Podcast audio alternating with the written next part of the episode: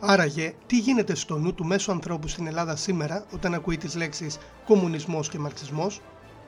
Αυτό; Μήπως αυτό; Μπορεί αυτό; Ίσως και αυτό.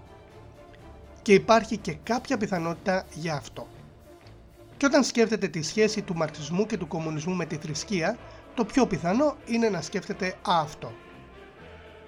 Τι ισχύει όμως τελικά, Μήπως για να μάθουμε πρέπει να ψάξουμε για τη γνώμη του ιδρυτή, δηλαδή του Καρλ Μάρξ. Ο Καρλ Μάρξ είναι ο ιδρυτής του μαρξισμού. Μαζί με τον σύντροφο και συνοδοιπόρο του Φρίντριχ Έγγελς ίδρυσαν ένα νέο επαναστατικό θεωρητικό ρεύμα τον 19ο αιώνα κατά τη διάρκεια της δεύτερης βιομηχανικής επανάστασης, τον μαρξισμό. Ο μαρξισμός όμως δεν είναι απλώς μια σχολή σκέψης. Ο Μάρξ, ξεκινώντας από τη φιλοσοφία, θέλησε να βρει αρχικά πώς αυτή μπορεί να εφαρμοστεί στην καθημερινή ζωή και να την κάνει καλύτερη. Έτσι μελέτησε και συνδύασε την φιλοσοφία με την κοινωνιολογία, την πολιτική οικονομία, αλλά και με το σύνολο σχεδόν των κοινωνικών, ανθρωπιστικών, πολιτικών και οικονομικών επιστημών. Στόχο του Μάρξ και του Έγκελ δεν ήταν απλώς η δημιουργία ενός νέου θεωρητικού ρεύματος, αλλά η κινητοποίηση των ασθενέστερων κοινωνικών τάξεων στη διεκδίκηση μιας κοινωνίας ισότητας και δικαιοσύνης. Μιας κοινωνίας χωρίς εκμετάλλευση ανθρώπου από άνθρωπο, όπως έλεγε ο Μάρξ. Και αυτό για τον Μάρξ και τον Έγκελ μπορούσε να γίνει μόνο με την επανάσταση της εργατικής τάξης και την ανατροπή του συστήματος, του καπιταλισμού δηλαδή του συστήματος στο οποίο την κοινωνία, την παραγωγή και τη διανομή πλούτου ελέγχουν οι ισχυροί καπιταλιστές ή κεφαλαιοκράτες, δηλαδή οι ιδιοκτήτες των μέσων παραγωγής. Ανάμεσα σε όλα όσα έγραψαν και διακήρυξαν ο Μάρξ με τον Έγγελς ήταν τα δύο επίπεδα της κοινωνίας και της ανθρώπινης ζωής. Η υλική βάση, δηλαδή όλα όσα υπάρχουν και συμβαίνουν στον καθημερινό υλικό κόσμο και το επικοδόμημα, δηλαδή η ιδεολογία της κοινωνίας, ο πνευματικός πολιτισμός της, οι ιδέες της. Το ποια είναι η υλική βάση και ποιοι την ελέγχουν καθορίζει και το ποιο είναι και πώς λειτουργεί το επικοδόμημα. Άρα, αφού η ισχυρή, η άρχουσα τάξη της κοινωνίας ελέγχει τη βάση, ελέγχει και καθορίζει και το επικοδόμημα. Η ιδεολογία λοιπόν της άρχουσας τάξης είναι και η ιδεολογία της κοινωνίας. Για τον Μάρξ η βάση καθορίζει το επικοδόμημα, αλλά και αυτό έχει πολύ μεγάλη σημασία μέρος του επικοδομήματος, δηλαδή της κυρίαρχης ιδεολογίας της κοινωνίας, είναι και η θρησκεία.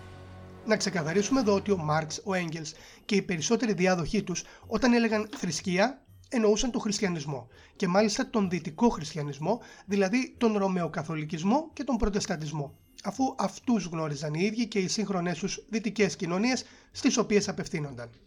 Βεβαίως, οι Ρώσοι ιδεολογικοί διάδοχοί τους, όπως ο Λένιν και ο Τρότσκι, είχαν υπόψη τους και την Ανατολική Ορθοδοξία. Γενικότερα, ο τότε μαρξισμός τον χριστιανισμό είχε απέναντί του ως θρησκεία και αυτόν είχε υπόψη του στην κριτική του στη θρησκεία. Ο Μάρξ είχε εβραϊκή καταγωγή, όμως μεγάλωσε σε ένα φιλελεύθερο και κοσμικό μεσοαστικό περιβάλλον η ανατροφή που είχε και οι σπουδές του, σε συνδυασμό με την αγάπη του για τη μελέτη και την έρευνα, μαζί με το ανήσυχο και διερευνητικό πνεύμα του, τον οδήγησαν από νωρίς στη μελέτη των μεγάλων φιλοσόφων. Οι πρώτες μεγάλες φιλοσοφικές επιρροές του ήταν ο Επίκουρος και ο Γερμανός φιλόσοφος Χέγγελ. Αν ο Χέγγελ ήταν η αιτία της αγάπης του Μάρξ για τη διαλεκτική, στον Επίκουρο θαύμασε την αμφισβήτηση της θρησκείας και της ύπαρξης των θεών του αρχαίου Έλληνα φιλοσόφου.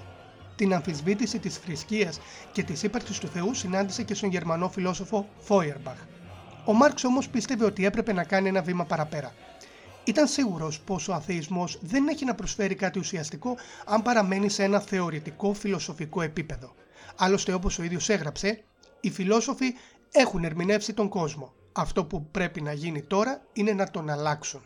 Ο Μάρξ στα έργα του από την αρχή της πορείας του στυλίτευε την ανισότητα, την αδικία, την καταπίεση και την εκμετάλλευση που ζούσε καθημερινά η ανθρώπινη κοινωνία. Αυτό ήθελε να το αλλάξει. Έτσι, ενώ ανέλυε τα ζητήματα θεωρητικά, παράλληλα παρουσίαζε προτάσεις για την αλλαγή του κόσμου. Στην αμφισβήτηση της θρησκείας δεν τον παρακινούσε μια αόριστη φιλοσοφική ανάγκη, αλλά η ανάγκη να αλλάξει την κοινωνία στο θεωρητικό και στο υλικό πεδίο και η θρησκεία για τον Μάρξ είχε πολύ μεγάλη ευθύνη για την κατάσταση της κοινωνίας. Γι' αυτό και ασχολήθηκε πολύ μαζί της, περισσότερο στα πρώτα χρόνια της δράσης του. Η αμφισβήτηση της θρησκείας και της ύπαρξης του Θεού για τον Μάρξ δεν ήταν μια θεωρητική, θεολογική ή φιλοσοφική ανασχόληση, αλλά καθαρά πολιτική πράξη αμφισβήτησης του κυρίαρχου οικονομικού, πολιτικού και κοινωνικού συστήματος. Ο Μάρξ δεν έπασχε από κάποια αντιθρησκευτική ιδεολειψία ή αιμονή. Δεν είχε πρόβλημα με την πίστη σε κάποια θεότητα, αλλά με την εκμετάλλευση αυτής της πίστης από την άρχουσα τάξη για την εξυπηρέτηση των συμφερόντων της. Σε μια επιστολή του προς τον φίλο του Άρνολτ Ρούγκ λέει Ζήτησα επιπλέον η κριτική στη θρησκεία να γίνεται στο πλαίσιο της κριτικής των πολιτικών συνθήκων μάλλον, παρά η κριτική των πολιτικών συνθήκων να γίνεται στο πλαίσιο της κριτικής της θρησκείας. Διότι η ίδια η θρησκεία δεν έχει περιεχόμενο. Οφείλει την ύπαρξή της όχι στους ουρανούς αλλά στη γη και με την κατάργηση της παραμορφωμένης πραγματικότητας, της οποίας είναι η θεωρία, θα καταρρεύσει από μόνη της. Ο Μάρξ υποστήριζε με θέρμη ότι η θρησκεία δεν μπορεί να κριθεί ασχέτως των κοινωνικών και οικονομικών συνθήκων. Η θρησκεία είναι μια από τις εκφράσεις της αποξένωσης του ανθρώπου από τον εαυτό του.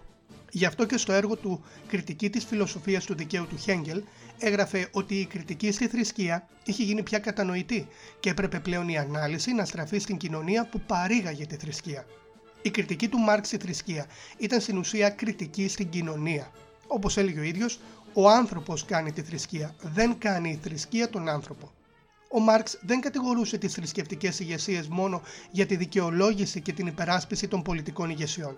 Τις κατηγορούσε και για το ότι έπιθαν τους ανθρώπους να παραιτηθούν από τη διεκδίκηση μιας καλύτερης ζωής και να ελπίζουν σε μια καλύτερη ζωή μετά θάνατον, όπως και στο ότι σε εκείνη τη ζωή θα αποδοθεί η δικαιοσύνη που δεν αποδίδεται σε αυτήν. Παράλληλα όμως μελετούσε και τις χριστιανικές πηγές και έτσι εκτιμούσε το Λούθυρο, ένα από τους ιδρυτές του προτεσταντισμού, στον οποίο αναγνώριζε μια επαναστατική δράση εναντίον της ρωμαιοκαθολικής εκκλησιαστικής ηγεσίας, αλλά και μια νέα κατεύθυνση της θεολογίας προς τον ανθρωπισμό. Ο Γερμανός μαρξιστής φιλόσοφος, κοινωνιολόγος και ψυχαναλυτής Έριχ Φρόμ υποστήριξε ότι η κριτική του Μάρξ στη θρησκεία και η εναντίωσή τους σε αυτή γίνεται στα πλαίσια της εναντίωσής τους στην ειδωλολατρεία ως αποξένωση αφού η θρησκεία αποξενώνει και δεν ικανοποιεί τις αληθινές ανάγκες του ανθρώπου ως ακόμη ένα είδωλο. Για τον Φρόμ, αυτή η πλευρά της κριτικής του Μάρξ στη θρησκεία είναι σχεδόν θρησκευτική και θυμίζει σε κάποια σημεία τους Εβραίους προφήτες της Παλαιάς Διαθήκης. Για τον Φρόμ, ο μαρξισμός είναι ο διάδοχος του παλαιοδιαθηκικού προφητικού μεσιανισμού. Ο Μάρξ υποστήριζε ότι η καπιταλιστική κοινωνία αποξενώνει τους ανθρώπους από όλα και από όλους, ακόμη και από τον ίδιο τον εαυτό τους. Η ίδια η ιδέα του Θεού τους κρατά αποξενωμένους από την κοινή ανθρώπινη ουσία τους. Η θρησκεία είναι προϊόν της αποξένωσης. Είναι το πνευματικό άρωμα ενός άδικου κόσμου, όπως λέει ο Μάρξ. Η θρησκεία για τον Μάρξ είναι ένα σύμπτωμα της άδικης και δυσλειτουργικής κοινωνίας. Γι' αυτό και ποτέ δεν υποστήριξε τον διωγμό της. Πίστευε ότι με την αλλαγή της κοινωνίας η θρησκεία απλώς θα εξαφανιστεί. Στη μελλοντική κομμουνιστική αταξική και ιδανική κοινωνία που οραματιζόταν ο Μάρξ, η θρησκεία δεν θα είχε θέση, αφού ο κομμουνισμός θα ικανοποιούσε πραγματικά κάθε ανάγκη που η θρησκεία δίνει την ψευδέστηση ότι ικανοποιεί. Γι' αυτό και ο Μάρξ δεν πίστευε σε κάποια συνωμοσιολογία ότι η άρχουσα τάξη δημιουργούσε τη θρησκεία με τέτοιο τρόπο ώστε να ελέγχει την κοινωνία. Αντιθέτως, πίστευε ότι η θρησκεία ήταν προϊόν της κοινωνίας που η άρχουσα τάξη εκμεταλλευόταν. Και εδώ ερχόμαστε στην περίφημη φράση του Μάρξ ότι η θρησκεία είναι το όπιο του λαού. Μια φράση που έχει χρησιμοποιηθεί τόσο από τους οπαδούς του, όσο και από αντιπάλους του, για διαφορετικό λόγο βεβαίως. Η θρησκευτική αγωνία είναι ταυτοχρόνως έκφραση πραγματικής αγωνίας και διαμαρτυρίας εναντίον της πραγματικής αγωνίας. Η θρησκεία είναι ο στεναγμός του καταπιεσμένου πλάσματος η καρδιά ενός άκαρδου κόσμου, ακριβώς όπως είναι το πνεύμα των χωρίς πνεύμα συνθήκων. Είναι το όπιο του λαού. Θα ξαναπούμε ότι ο Μάρξ δεν ήταν ιδεολειπτικός ή αιμονικός. Αυτό που πολεμούσε ήταν όσα γίνονταν στον πραγματικό κόσμο. Ακόμη κι αν όμως απέδιδε στις θρησκευτικές ηγεσίες και διδασκαλίες την ευθύνη τους για όσα συμβαίνουν καθημερινά, δεν απέριπτε τον παρηγορητικό και ανακουφιστικό ρόλο της θρησκείας. Το οποίο δεν είναι μόνο ναρκωτικό ήταν και αναλγητικό φάρμακο, παυσίπονο. Υπάρχουν κάποιες απόψεις σύμφωνα με τις οποίες ο μαρξισμός είναι από μόνος του μια νέα θρησκεία. Ο Μάρξ και ο Έγγελς είναι οι πατριάρχες και προφήτες του. Οι διάδοχοί τους είναι οι Απόστολοι. Τα βιβλία τους είναι τα ιερά κείμενα και το προλεταριάτο, δηλαδή η εργατική τάξη, είναι ο Μεσσίας, που θα φέρει τη δική του βασιλεία των ουρανών στην μελλοντική αταξική κομμουνιστική κοινωνία. Ποια είναι η γνώμη σας; Αφήστε ένα σχόλιο να το συζητήσουμε.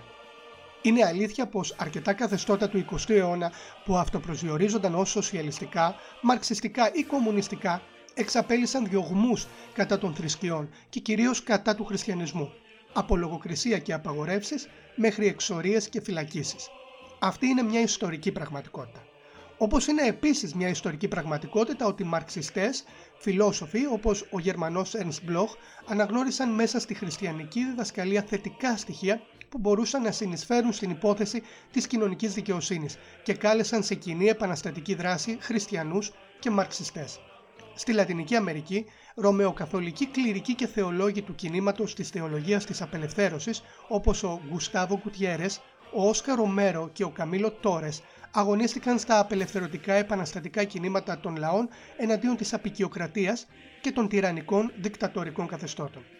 Ίσως τελικά οι άνθρωποι που πεινούν και διψούν για δικαιοσύνη να έχουν περισσότερα που τους ενώνουν παρά που τους χωρίζουν. Αν σας άρεσε αυτό το βίντεο και θέλετε να δείτε περισσότερα, μην ξεχάσετε να κάνετε εγγραφή, like και να πατήσετε το καμπανάκι δίπλα στην εγγραφή. Επίσης, αφήστε ένα σχόλιο με τις ιδέες, τις παρατηρήσεις και τις προτάσεις σας. Σας ευχαριστώ πάρα πολύ και στο επανειδή.